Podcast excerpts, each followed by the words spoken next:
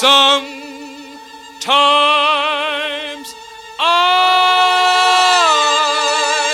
wonder why I spend the lonely night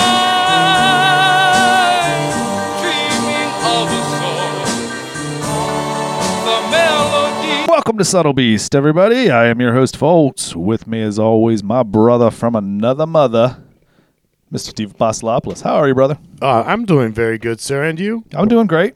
Doing great. Excited about today's show. I think it's definitely uh, the right time to be talking about our topic today, which obviously you can tell from the title is it's the Great Reset, which uh, has a lot of people talking about it, a lot of different concerns, a lot of different views on it, and uh, that's what we're going to do today. Is we're going to break it down from a couple different, maybe a few different standpoints, and uh, going to show you pro, I guess, quote unquote, pros and cons of what could potentially come from a great reset and typically maybe not owning anything anymore. Yeah, there's shows where I always uh, think, yeah, cool show. Um, I think this is a fantastic show. I don't think it's cool. I don't think what's what we're about to talk about is cool at all.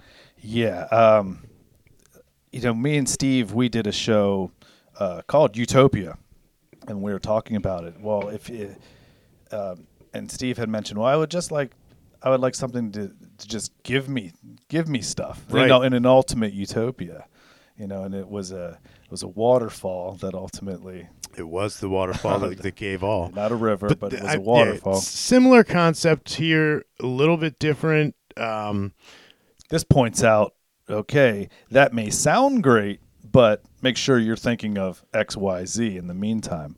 right, right, right. So as an overview, uh, but let's get into the specifics. Yeah, let's do it because uh, there's one thing for sure is that the Great Reset is only great for elites, and they're going to be the ones who want to control the future. The elites hate you. It's not personal, they just do. The elites hated your ancestors too.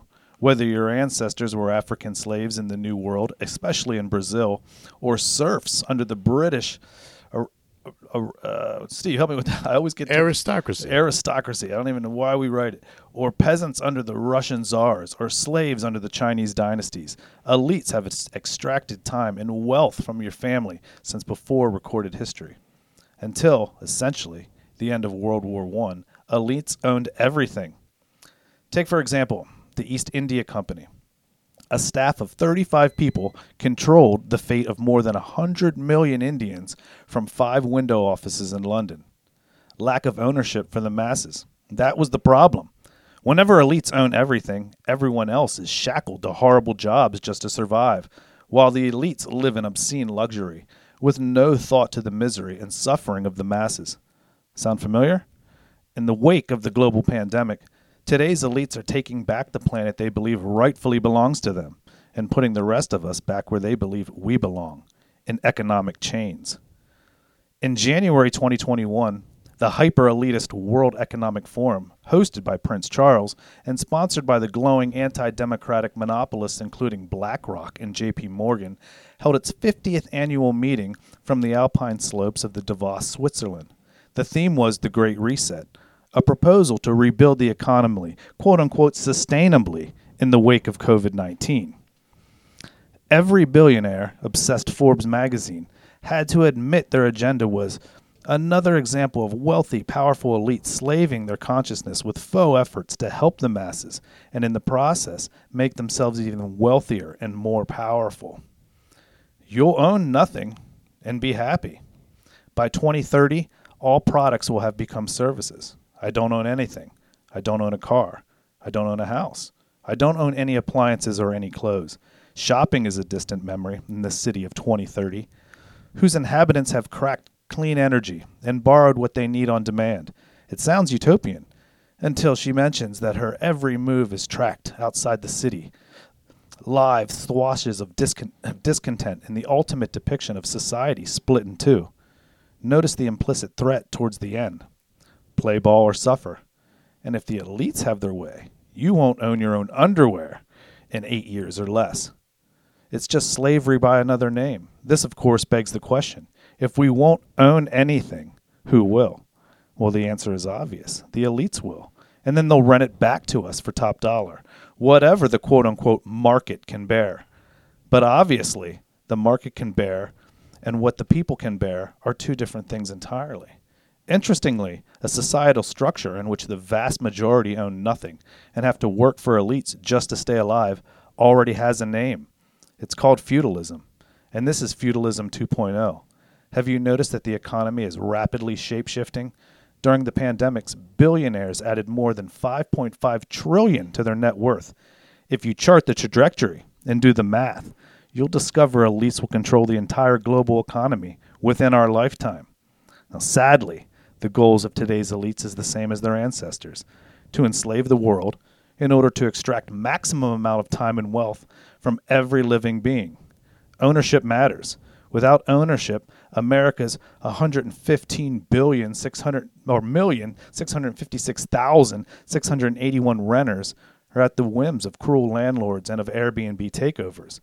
Without ownership, all of Tesla's 70,000 employees miss out on their $14 million in stake in the company they created, while Elon Musk makes 36 billion a day. Without ownership, millions of Walmart employees struggle to feed their families, while the billionaire Walton family enjoys corporate socialism on an unprecedented scale. Without ownership, people pay ever increasing gas prices to get to work, the bottom billion go to bed hungry because of the slightest increase in grain prices. Women and children prostitute their bodies to make ends meet, and a million people globally move into slums every single day. Without ownership, we don't get to own stuff not our houses, cars, clothes, music, movies, furniture, appliance, or books. Everything becomes pay per use. And if you can't pay, you don't get to lose, no matter what it is. Without ownership, Every single one of us lives and dies by the market. When the price of energy spikes by 180 times during a Texas blizzard, you can either freeze to death or you can take on a lifetime of debt. When the price of housing rises to 10 million in our lifetime, you can live on the streets or work three unpaid jobs just to keep a rotting roof over your head. When your child develops a life-threatening condition and private health insurance denies part or all of your claim, you can let your kid die or declare bankruptcy along with the hundreds of thousands of other American families every single year. When the market price of water moves beyond what you can afford, the CEO of water companies think you don't deserve to drink water. Without ownership, people don't have stakes in the game. They aren't invested. They become rogue actors, prone to dissonance and violence and chaos. And why not? They didn't sign up for real life monopoly. Why not smash the board and shatter the pieces? Well, what's the end game, you're probably wondering? What's the point of feudalism 2.0? It is really worth is it really worth the hassle of retaking total ownership of the global economy and forcing the masses back into serfdom? It's not like it'll win you friends, make you happy, or let you live forever, so why bother? Because the elites are sad, broken, and delusional, they think that adding extra zeros on their net worth will somehow give them a peace of mind and contentment, true friendship, love, respect, and life purpose. And because owning the world can't and won't satisfy, once the masses are crushed, elites will continue their bloody game of thrones until the day they die. In a winner take all world, only one person can win. Is it time to go to war with the elites? There are three things we can do to resist the Great Reset. And remember, we have less than eight years. Vote with your time and money. The polls can't and won't save you from corporations that control Congress. We have to bankrupt them. The only way to do that is to stop giving them your money. No more shopping, no more banking, no more enriching predator corporations. Go local and independent. You can also join national strikes that are currently underway, refusing to contribute your time and talent to enrich multinational extractors. Amass owned assets help others do the same and never sell. I'm talking productive businesses, houses, land, building supplies, water sources, power generation, renewable lumber, animals, seeds, real wealth. While you're at it, download every movie and song that you ever hope to watch, listen to more than twice. Otherwise, you'll be forced to rent these things from the for top dollar, and in doing so, further enrich the most corporate institutions and people on earth. Get offline and build relationships with real people. We need more friends. We need to build resilient micro societies and entirely new anti corporate, pro common sovereignties. When feudalism 2.0 takes over the economy, we serfs are going to need each other. And that's the truth right there. Man, I have so much to say about all of that. Go for it. Well, I mean, I see this happening in the uh, food delivery, like DoorDash. Like, right. I see DoorDash succeeding uh, really a lot. And it baffles me because it's unsustainable for a normal family to DoorDash as much as they do. And the pandemic made that tenfold, if not a hundredfold. And I, I don't mean to single. I'm, I mean, I'm just saying a food delivery app. I'm not singling DoorDash out. Right. But um, so that there's that, which is kind of like this um, this thing that we're talking about, where you don't own anything. Like you're not making your own food anymore. You're just kind of pressing a button and it's showing up there for you. Um, and also the local. So I really didn't understand buy local, um, support local until someone in my family started a business, and then I realized how many other business owners were coming to support them. And then I kind of got it more now than I ever have in the past.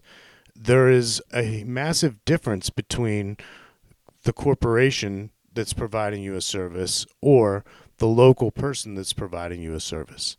See, if you use the local person, you're helping to enrich your community and helping to strengthen your geographical region and the area around you because that person's using resources bought from around you and there's a little circle that kind of happens.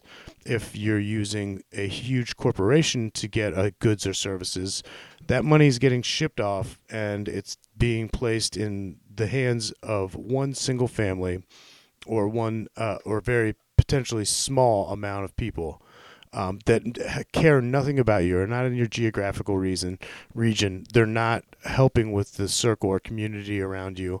They really don't care about you at all. They're, just taking your money and it's leaving your area when you can keep that money in a in a localized region. So I agree with you, folks. That's a great way to fight this great reset. Well, sure, because small be- or small business is the backbone of of any economy. And if you think about it, the hypocrisy, in my opinion, during the uh, pandemic and the lockdown was allowing these elites to be. It was okay to go into Walmart and shop with lines that literally wrapped around the store. But if you wanted to go into a bookstore, or if you wanted to go get your hair cut, or if you wanted to go get a slice of pizza somewhere, you were what they were portraying was that you were breaking the law when of course, that no law was ever passed here in the United States, but it, it, it's crazy. So, but you know what? We're not we're not done. I mean, like we said, we're going to keep going into like different views on this and uh, portray it in a way of like this has already happened and this is what it's like. Doesn't it sound wonderful and things like that nature? Steve, why don't you take us into this uh, next section? Welcome to 2030. I own nothing have no privacy, and life has never been better. Welcome to the year 2030. Welcome to my city, or should I say, our city. I don't own anything. I don't own a car. I don't own a house. I don't any, own any appliances or any clothes. It might seem odd to you, but it makes perfect sense to, for us in this city. Everything you consider a product has now become a service. We have access to transportation, accommodation, food, and all things we need to live in our daily lives. One by one, all these things became free, so it ended up not making sense for us to own much. First, communication became digitized and free to everyone. Then, when clean energy became free, things started to move quickly. Transportation dropped dramatically in price. It made no sense for us to own cars anymore because we could call a driverless vehicle or a flying car for longer journeys within minutes. We started transporting ourselves in a much more organized and coordinated way when public transport became easier, quicker, and more convenient than a car. Now I can hardly believe that we accepted congestion and traffic jams, not to mention the air pollution and combustion from combustion engines. What were we thinking? Sometimes I use my bike when I go see some of my friends. I enjoy the exercise and the ride. It kind of gets the soul to come along on the journey. Funny how some things seem to never seem to lose their excitement. Walking, biking, cooking, drawing, growing plants. It makes perfect sense and reminds us of how our culture emerged of a close relationship with nature. This also made the breakthrough of the circular economy easier. When products are turned into services, no one has an interest in things with a short lifespan. Everything is designed for durability, repairability, and recyclability. The materials are flowing more quickly in our economy and can be transformed to new products pretty easily. Environmental problems seem far away, since we only use clean energy and clean production methods. The air is clean, the water is clean, and no one would dare touch the protected areas of nature because they constitute such value to our well being. In the cities, we have plenty of green space and plants and trees all over. I still do not understand why in the past we filled all free spots in the city with concrete. Shopping, I can't really remember what it is. For most of us, it has been turned into choosing things to use. Sometimes I find this fun, and sometimes I just want the algorithm to do it for me. It knows my tastes better than I do by now. When AI and robots took over so much of our work, we suddenly had time to eat well and sleep well and spend time with other people. The concept of rush hour made no sense to us anymore, since the work that we can do is can be done at any time. I don't really know if I would call it work anymore. It is more like thinking time or creation time or development time. For a while, everything was turned into entertainment and people did not want to bother themselves with difficult issues. It was only at the last minute we found out how you, how to use all of these new technologies for better purposes than just killing time. My biggest concern is all the people who do not live in our city, those that we lost along the way, those who decided that it became too much, all this technology, those who felt obsolete and useless when robots and AI took over big parts of our jobs, those who got upset with our political system and turned against it. They live different kind of lives outside of our city. Some have formed self-supplying communities. Others just stayed in empty and abandoned houses in small villages.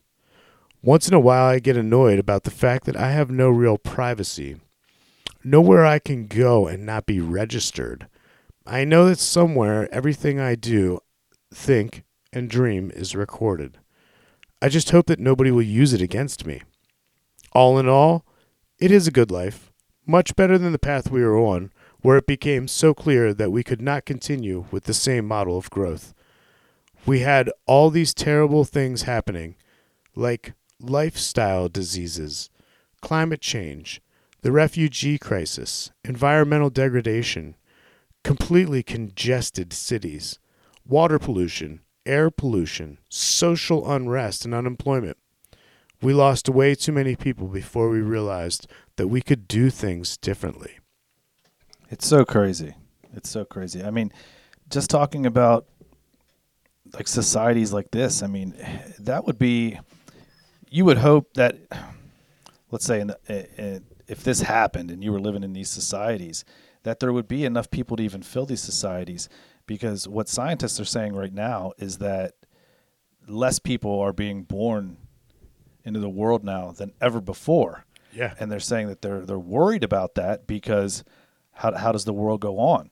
Because um, you don't you don't get a shortage of of, of old people. You get a, a shortage of young people, and then then what? I mean, it's crazy that we could possibly be living in a time right now where it's the most people that are ever going to be on the earth all at one time.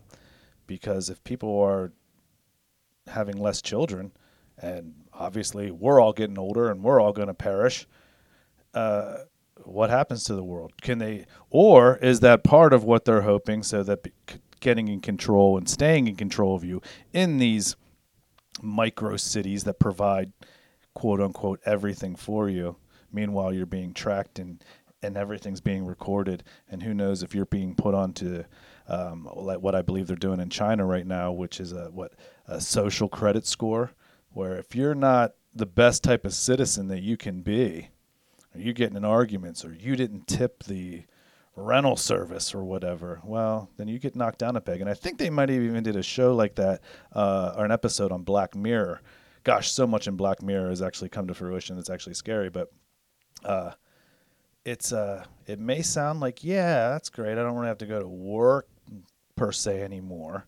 Well, I think that you would have to go more because now you have to rent everything, and you're making everything uh, like in um, what's that movie that we were talking about with uh, um, Sylvester Stallone, The Demolition Man. Every Yeah. everything becomes Taco Bell, and like we mentioned, or Steve mentioned in that last segment of all the people that didn't come along because they didn't like the AI anymore.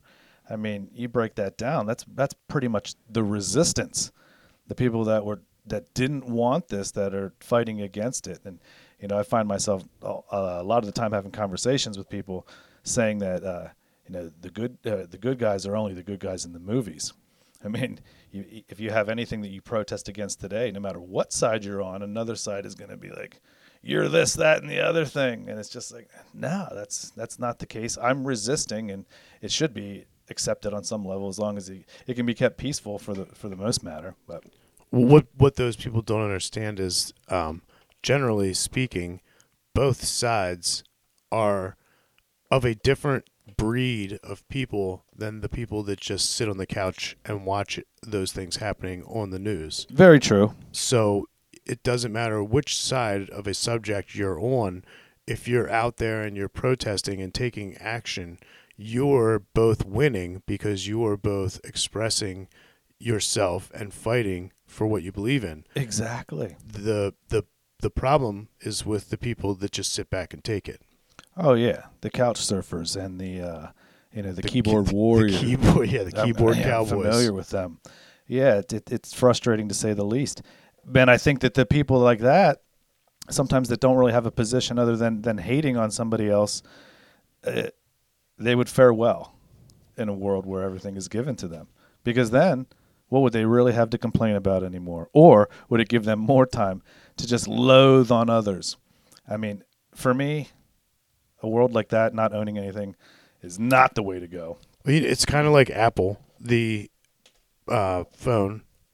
They have uh, whatever Samsung or uh, Droid, I guess, is the base that that everything else is, and then the Apple has become so popular because everything gets vetted before it gets on iTunes or whatever iTunes is called now, Apple Store.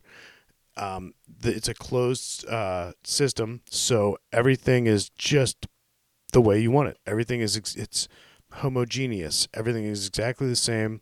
It's the same for everyone. You can pick up an Apple product and use anybody's, whereas a Droid has a little bit more of a an open format, so people can do different things with their phones and make them unique and different. And it's seemingly uh, Apple doing so well, uh, biggest biggest company in the world, uh, trillion dollar market cap. Th- it seems that people just want to pick the same, the one that's the same. Right. And ultimately, you, you want to have ownership of that because what happens in, in, in a world where you don't have ownership over anything, then there can't really be a stock market. Because if, if I support Apple products and I want to make the sting a little bit less uh, when I purchase all these Apple products, well, I feel a lot better if I if I own some of Apple and I own some of their stock. So every time I'm paying for that company, in in, in a small way, I'm paying myself too. But there wouldn't be any of that. There would be no investing. There would just be renting. And I think it would be terrible. But we still we still got a little ways to go. I'm gonna jump into this next section. Prominent economic thinkers are backing the shared economy as fundamental to all our futures. Seven years, the culture of ownership will have changed dramatically, and people will simply not buy stuff the way they, they do today. That's the conclusion of a contributor to the World Economic Forum who has predicted that by 2030 we will no longer own quote unquote stuff, but rather rent it. Ida Auken, a Danish MP and contributor to the forum's global future councils, suggests that in the future, people will use her living room for meetings while she goes to work. She said, Once in a while, I will choose to cook for myself, she writes. It is easy. The necessary kitchen equipment is delivered at my door within minutes. Why keep a pasta maker and crepe cooker crammed into our cupboards? We can just order them when we need them. Now, I was saying to Steve during pre show when we were going over everything, um, I think that the reason that you would want to own a pasta maker would be because now you can make pasta more often versus like when you use a food service now. Uh, you know, most families, it's uh, you know few and far between. Like, yeah, I don't feel like cooking tonight, like on a Friday. But that would turn into all the time. You wouldn't you wouldn't rent the pot when you can just get the food delivered. Exactly. I mean, it's it's just baffling. There's people that eat Sheetz every day, and if you're not familiar with Sheetz, it's It's like a Wawa convenience store. right a convenience store, but they have fantastic food, um, fantastic tasting food. I don't know. Correct. It's not that good for you. Right. I don't know what the uh, nutritional value of the food is, but it is super convenient. It's got a screen. You touch what food you want. It's value. You stand there and then they hand it to you. Right. So why take the time of making a dinner or uh, going out and shopping for the food to make a dinner when it's just as easy? It's way way easier um, to just push a button and get it. And if you think about it, but it destroys so many jobs too. Because sure, you can order restaurant or food from this restaurant. The only people there are the cooks. There's no staff. There's no waitresses that, you know, any any man or woman can basically get a job somewhere making a living on, on waiting tables. And uh, then that's gone. That's more control. Now, it's a bold prediction given that we're widely accused of hoarding stuff right now. Countless magazine articles and self help books advise people against the dangers of stuffication, and environmental agencies warn against our rampant consumerism. Self storage units were virtually unheard of 30 years ago, but now the industry is worth an estimated 440 million lira, according to the Self Storage Association of the UK.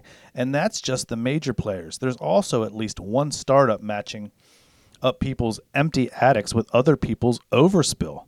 Yet there's some evidence that the tide is beginning to turn. In fact, officials suggest our obsession with buying stuff has peaked. Data from the Office of National Statistics shows that the amount of stuff we buy, as measured by weight, fell from 15.1 ton per person in 2001 to 10.3 tons per person by 2013.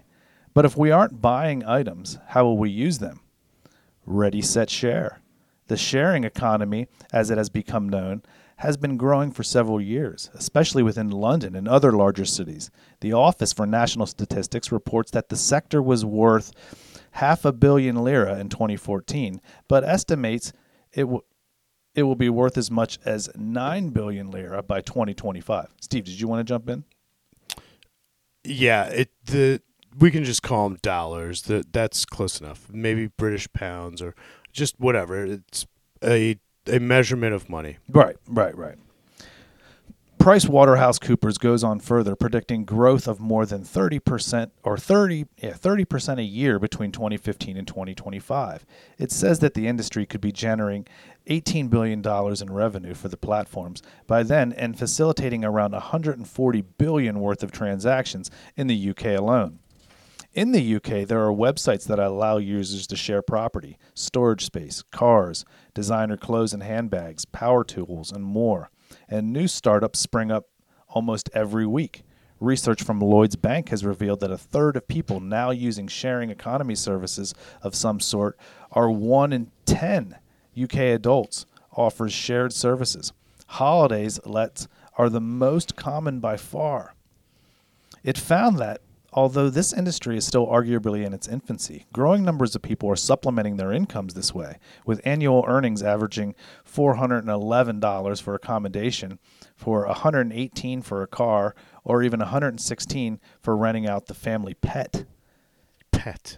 Anthony Eskinazi, CEO of JustPark, which helps users rent out their empty driveways, said participation in the sharing economy shows no signs of slowing, and it's easy to see why. It offers consumers cheaper, more flexible alternatives, traditional business models, while providing an opportunity to generate income from underused assets. Here's my question though.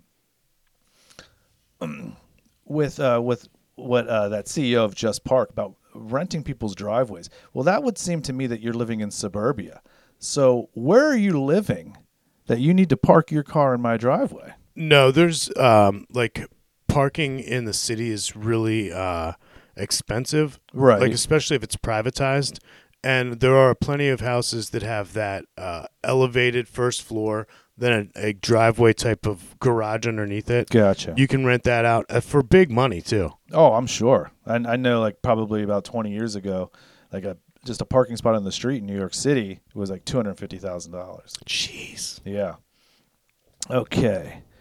Let's see. For example, we can connect more than a million drivers with thousands of underused parking spaces across the UK, helping motorists find a better deal on their parking while allowing proper property owners to maximize the value of their spare land. Tim Downs, the senior claims manager at Lloyds Bank Insurance, said that sharing allows owners to earn money and borrowers to save money, but cautions that it's essential to have a suitable insurance in place. He commented the flip side to benefits of sharing economy is that so many have turned a blind eye to insuring their valuable money making possessions should they become damaged or stolen. Anyone planning to rent out their homes, valuables, or spare room should notify their insurer beforehand, or they may, may risk invalidating a future claim. We would not recommend renting out potentially dangerous items such as garden tools unless the owner had the right type of insurance in place to cover for accidents and injuries that may result. If in any doubt, speak to your insurer. Fortunately, insurers are catching up with consumer demand for sharing.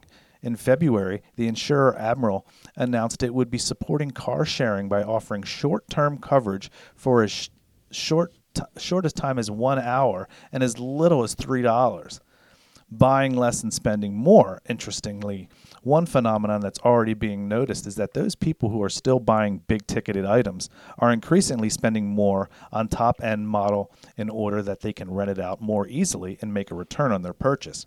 Chaz Englander is the co founder of the recently launched rental website Fat Llama. It's an online platform that lets users share their belongings with neighbors to earn money or avoid buying rarely used items. And it also insures items to their full value. He says people are buying less, but when they do, they're buying better. We've already seen users buying DSLRs and drones purely because they know they'll be able to make their money back by renting them out on a platform, much like how people have started buying properties to rent on Airbnb over the last decade. This will, in turn, mean people will buy better quality stuff. By incentivizing people to lend out their things, we're speeding up the move towards a circular economy where products are repaired and reused instead of disposed of. Why wouldn't you buy better quality items if they'll pay for themselves? It's another income stream for micro entrepreneurs. Freelance producers, photographers, musicians, DJs, and more are some in- instances doubling their mon- monthly income. If the sharing economy is to be worth 18 billion by 2025, then it will have to grow exponentially during the next few years. Even then, with a real transformation in somehow we view ownership, it is hard to imagine a world where we return, return, routinely borrow money instead of buying just five years later. However, as the last few years have shown, disruptive technology can lead to such a transformation almost overnight, which is true with gas prices. Dude, we we used um, this past season ride sharing more than I have in my life. Like we went to a bunch of you know Christmas parties, parties Right. around the season, and every one of them we ride shared there and ride shared Well, back. you and I went out recently, and we had my son drive us and pick us up. right which it was the equivalent of ride sharing um and it's so easy that's the that's the the thing about what we're talking about is slipping into Comfortability. right slipping into a non-ownership position because it's just so convenient and it's just so easy.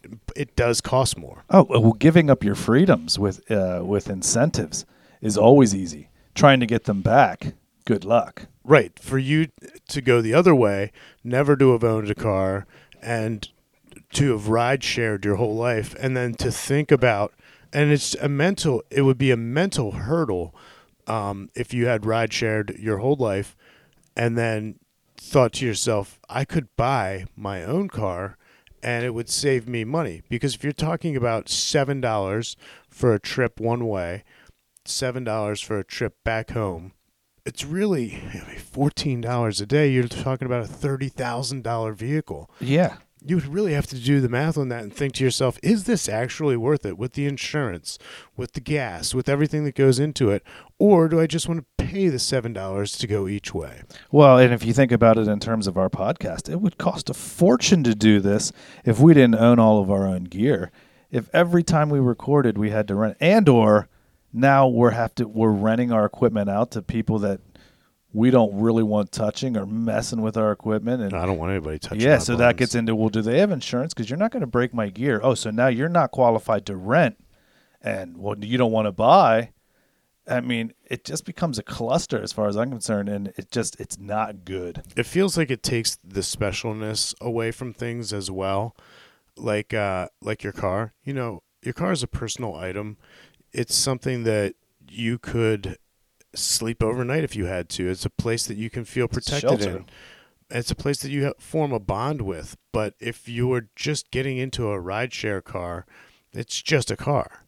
And the same thing with renting the pet like we talked about earlier in the show. Really?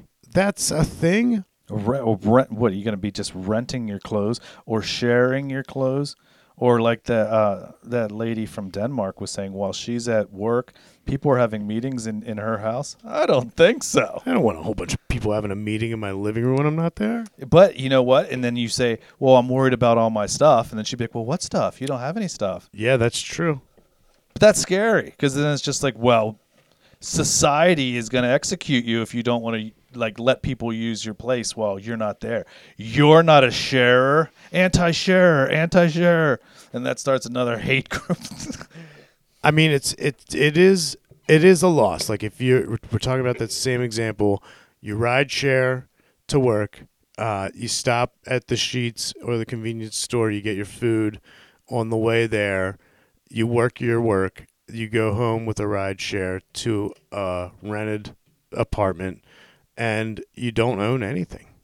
well, think about me and Steve. Uh, we were we've been in some areas where we needed to get a ride share because it wasn't the safest area in the world for us to be, and we couldn't get one because uh, you know a concert had just left out, and everybody was trying to get a ride share because nobody wanted to drive down in here and leave their car here. Right. It turned into a catastrophe, and guess what? The next night we drove, and we were literally in and out of there and back in our hotel within ten minutes. Versus it took like two or three hours the other way. And- ownership, and- and- ownership came through. and a, an exuberant amount of money. It was a one mile ride that cost fifty dollars. Yep. It was terrible. I tried to walk it. There was this bridge, and as soon as I got to it, it was like no foot traffic. I was like, so I literally had to pay the same for me and my son forty dollars to go one mile across a bridge. It was terrible. How do you sleep at night? so, all right, we're going to jump into this next section. Steve, you want to kick it off? Incredible predictions from the World Economic Forum's mastermind about life in 2030. The headline to this story is from Klaus Schwab, the founder and executive chairman of the World Economic Forum, the international organization for public private corporation. He is the mastermind behind the uh, World Economic Forum that organizes the well known Davos Summit. The headline is a prediction of this gentleman from 2016 about the world of 2030. In a period when we all global feel the pains and challenges of an accelerated change at a massive scale in every aspect of our lives. Such a prediction will surely relieve your anxious mind especially when it comes from such a prestigious individual. One thing I've learned in life is to attain a positive skepticism. It means to be in an endless search for answers in this grand school of life and to challenge every answer you find. That is the only way to grow and develop a synthesis from the dance of thesis and antithesis. and we're going to go through uh, some things that uh, like a little list here if you will first thing we have here is you'll own nothing and you'll be happy about it that is an adamant one S- since the early humans we've wanted to own something either a cave land a flock of animals tools furniture a house etc humans wanted to own like how animals mark the borders of territory Perhaps this is an instinct that we cannot resist. It gives us the feeling of security and stability amidst the volatile, unclear, complex, and ambiguous life characteristics. Owning is like learning our back to a stone when fighting with an enemy.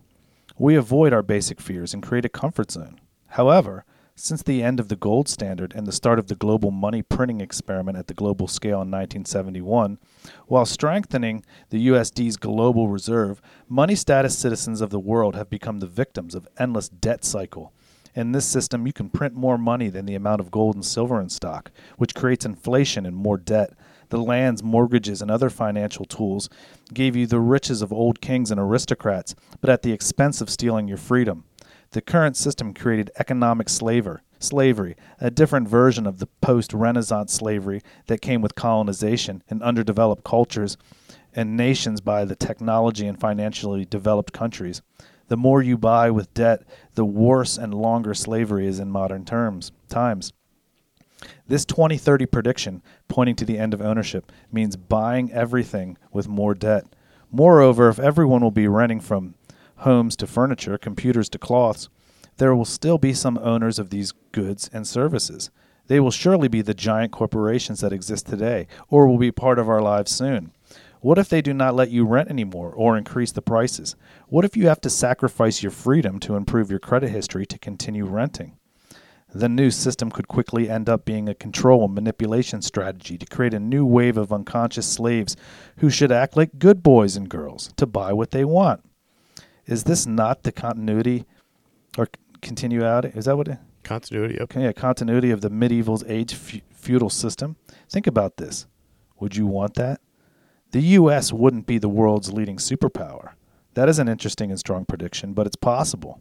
Until World War II, the United Kingdom was the dominant global power, and the USA took over after the war.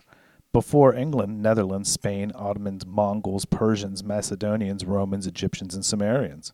Over the last 20 years, China has been getting stronger every year and has become a global power. Switching to the Petro Yuan system in March of 2018 is an important sign of their rising power.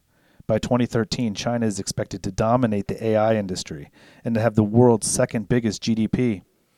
They have a lot of cash and are buying companies, mines, and properties worldwide to position them to be a global player. The world is currently a politically unpolar arena, but it's becoming a multipolar arena. After the collapse of the Soviet Union Socialist Republic, Russia has transformed its financial status and pursued its global goals. European Union has become more significant, but still depends on the US for military power against Russia. Brexit is a threat that can spread to other countries. However, Germany still continues to be the dominant power in the EU and is becoming a global player each day. The world is becoming a multipolar arena for sure. It's got to be the stuff they make. It's got to be the cars. I think so. I mean, it- As far as Germany, we were, I'm sorry, I jumped right in there. no, I was just going to say German made. Right, we were talking in pre-show about Germany. Germany's like the size of Texas, and yet here they are as a, a global power in the EU. And the more I think about it, it's got to be all those Mercedes Benz and BMW and Volkswagens coming out of there. Quality stuff, like they were talking about. If you're going to buy, buy, buy good. Yeah, you're right, man. And that thing about uh, the U.S. not being the superpower of the world, I think, has already happened. Um, financially, I think we're like three or four now. It's we're we're not. Yeah, our economy's in the toilet right now. Yeah, we're not what we think we are for sure. I'll take this uh, this next one up here. You won't die waiting for an organ donor. They will be made by 3D printers. 3D technologies are becoming more available and less expensive each year. We've started printing essential parts, meat, food, tools, buildings, and even some organs. Who knows what's next? I'm sure that it would be possible to even print a human body in the future. Imagine a future world where it would be possible to print any human organ and transplant it into a patient. We do not need donors anymore. That means no one will suffer waiting for an organ, and an organ not matching the patient will not exist. That would be wonderful if only that technology could be available to everyone instead of the wealthy elite. Correct. See, that's where you're getting caught up. You, you, you can't rent an organ, so you're going to have to go into massive debt to the elite to even. You'll be a slave. That was the Matt Damon sci fi movie where he was on Earth. The elites were in a spaceship that was just in low Earth orbit. And there was something wrong. Oh, he, he got hurt at work. And he had to go up there because they had a tube that you would lay in. And this laser would go over your body and it would fix anything that was wrong with you. The same in um, in passengers. They had that thing to They had that the too. well dock. Oh, nice. That thing could be part of our future. Oh yeah, well especially when um, Laurence Fishburne got it, and uh, they were like, "There's 281 defects," and he's and then he asked, "What's wrong?" He's like, "It's a few things." All right, so you're you're going to eat much less meat than you do. Meat will become an occasional treat, not a staple, for the good of the environment and our health. 3D printing could help us print meat and avoid killing animals. I'm sure scientists will fix the taste.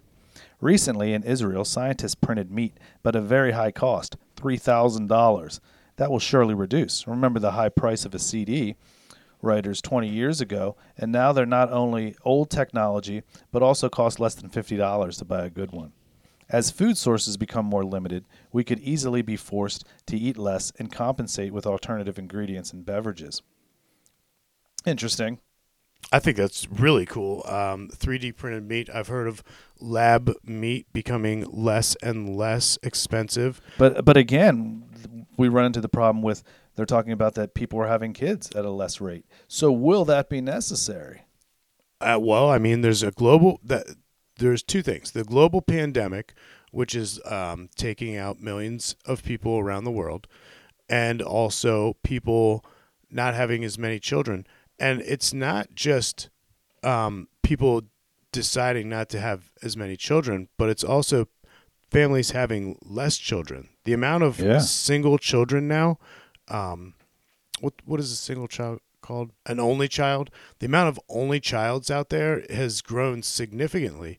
So people are having a child because they feel inertly like it's a human thing to do, but when it comes to having the second, they're holding off on it. And when it comes to having the third or the fourth, like it was very popular to do 100 years ago, they're just not doing that anymore. They're not doing that anymore and you know, if you look over, you know, just in just in our lifetime, the um the availability to have the choice to not ha- not carry a child anymore or not, uh, you know, has become has become a right for people, and uh, I, that, I'm sure that plays a huge factor into it because there was a time, you know, back in the I'm sure like in the '60s, where if somebody wanted to terminate a pregnancy, that was something that was done like back alley or somebody knew a doctor. It wasn't readily available to to people. But nowadays, it, It's you, you can buy a pill. Right, and it happens all the time, and it's socially acceptable.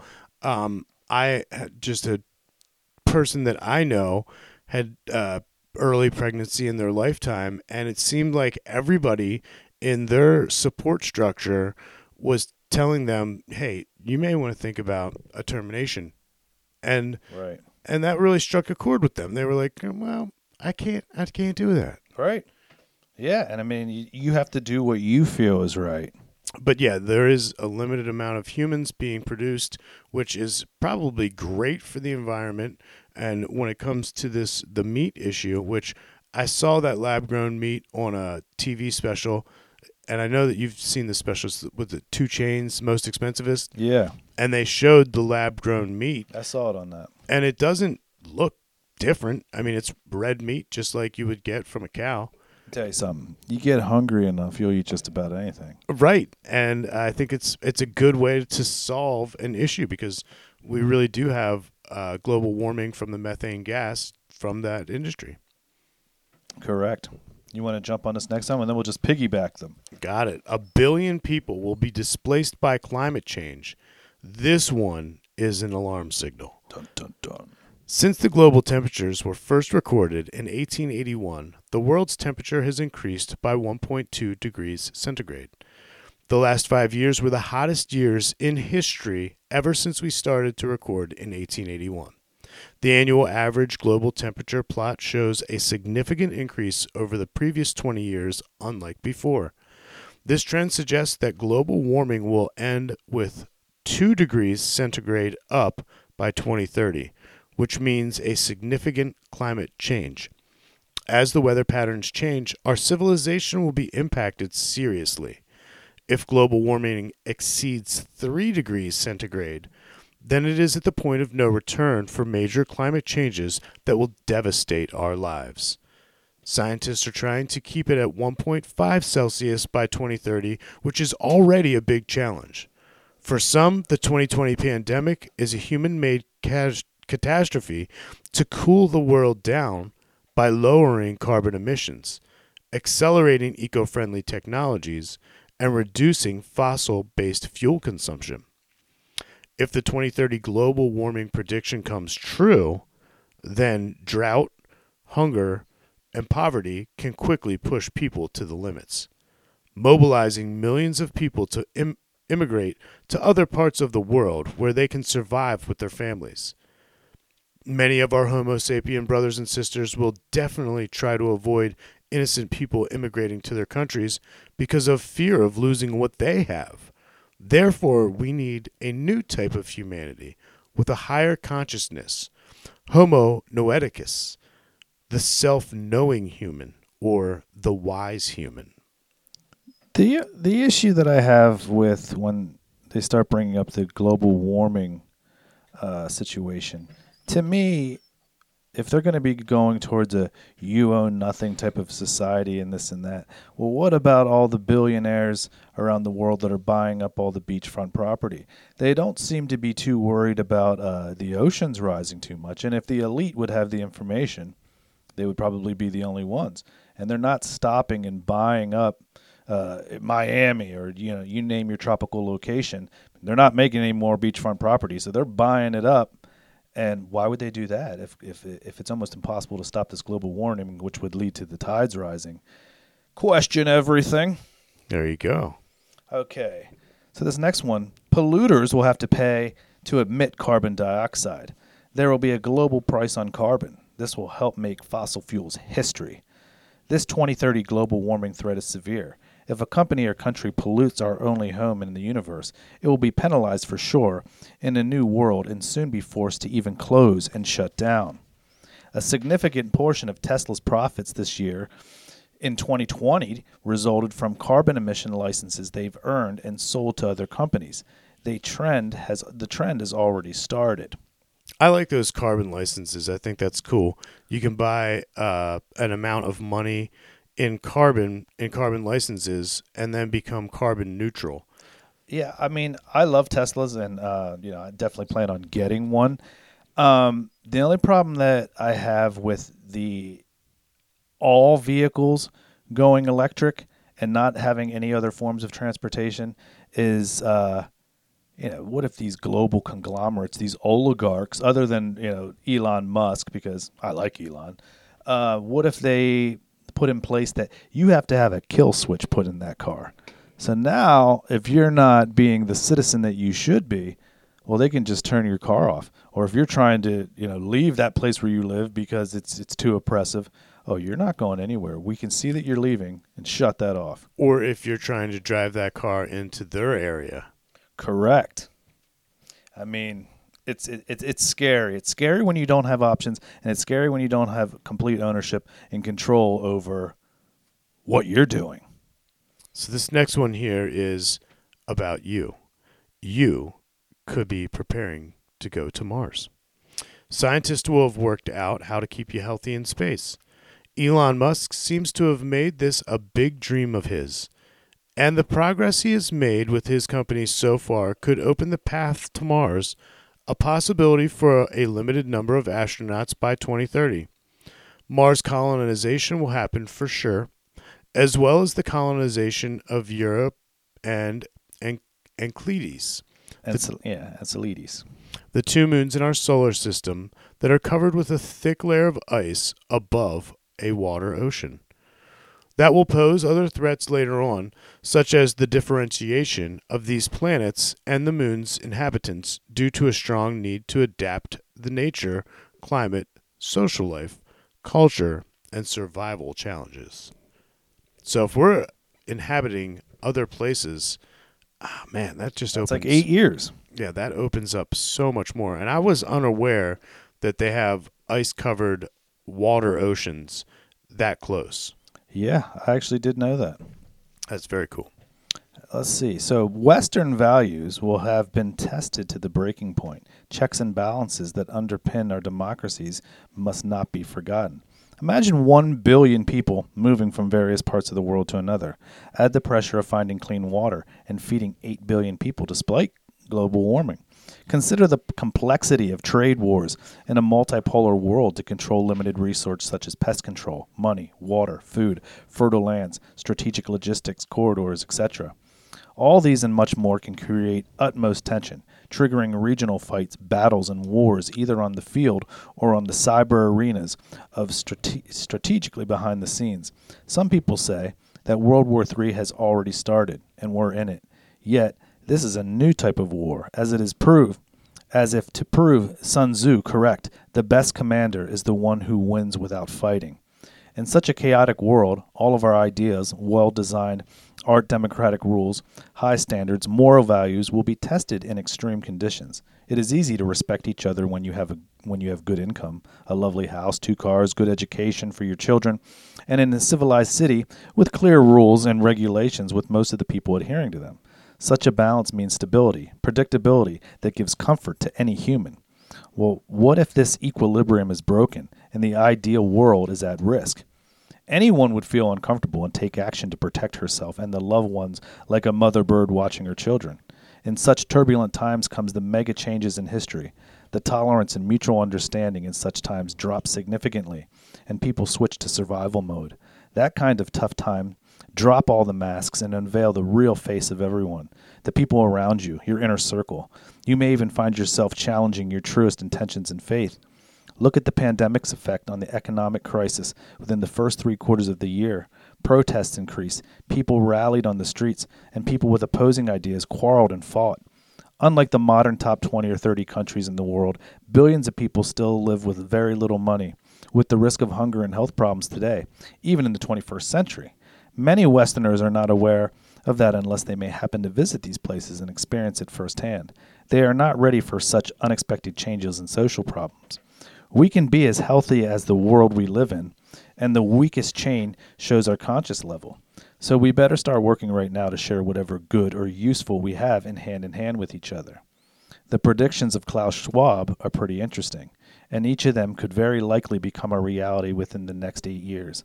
Look at the changes in the world since the 2008 global crisis. They will give you an idea of what you can and cannot happen by 2030. Dude, it's I think Subtle Beast's message is be an owner. Yep, definitely invest in yourself and in your family. Own what you can. Uh, you know, when we're not talking about clutter in your home, we're talking about you know your home. That was the first time I heard the word stuffication. Yeah, stuffication. I feel like I'm stuffocating at our house right now. I, I mean, I'm a huge proponent. I mean, uh, at least twice a year, I go through all my clothes and all my stuff and donate, um, because I don't like a lot of quote unquote stuff around, but I like owning my house. Uh, I like owning my vehicles, despite the fact that they depreciate in value, some of them, but not not necessarily today because. Um, Used cars or pre-owned cars are going for more than some brand new cars, it's true. which I think that's the first time in history, as far as my life goes. Well, it was the chip shortage, uh, the Correct. the global chip shortage, which was uh, transportation shortage, um, and all of it was from the pandemic. So we're seeing as as the pandemic moves on where the cracks are in our civilization and in humanity. And what we're saying is that it may be easy to fall into the trap of convenience. But is it good for you? Is it good for us? And are we are, are going to allow that to happen? I liked your story about Donna. Oh yeah, um, I have a friend. Uh, her name's Donna, and she was born in under uh, in a communistic socialism country. And when she became an adult, she decided that, and when I say adult, I mean 18. She decided that she was going to move. So she moved to Venezuela, and that was that was before it was a you know communistic socialism country.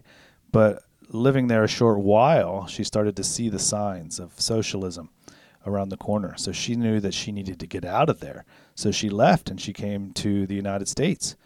And just in time because it went full socialism. People were starving to death there in Venezuela. Terrible conditions. But what she has to say is she sees the same signs she sees that she saw in Venezuela and in her in, in her birth country, which I can't I can't recall. That's why I'm not naming it.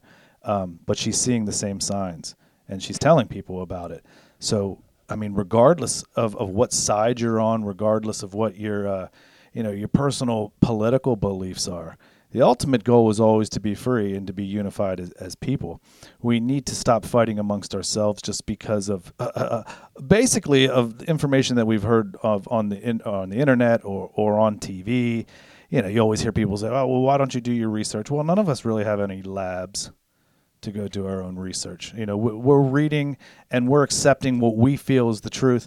And, you know, in a free society, people should be able to express themselves as such without hating on anybody else's views. Because if you're a true believer in freedom, even something that somebody's saying to you that's hateful, you should always be willing to defend that right to do that. That's their right. But, you know, then give me give me the same respect. And you see things in America one of the big things is the socialized medicine. Now, in a capitalistic society where we live in, uh, medicine is a big topic. It's a tipping point for a lot of people, and I don't want to get too far into it, but it is one of the starts. If you take medicine and make it the same for everyone, then there becomes no motivation to make it good.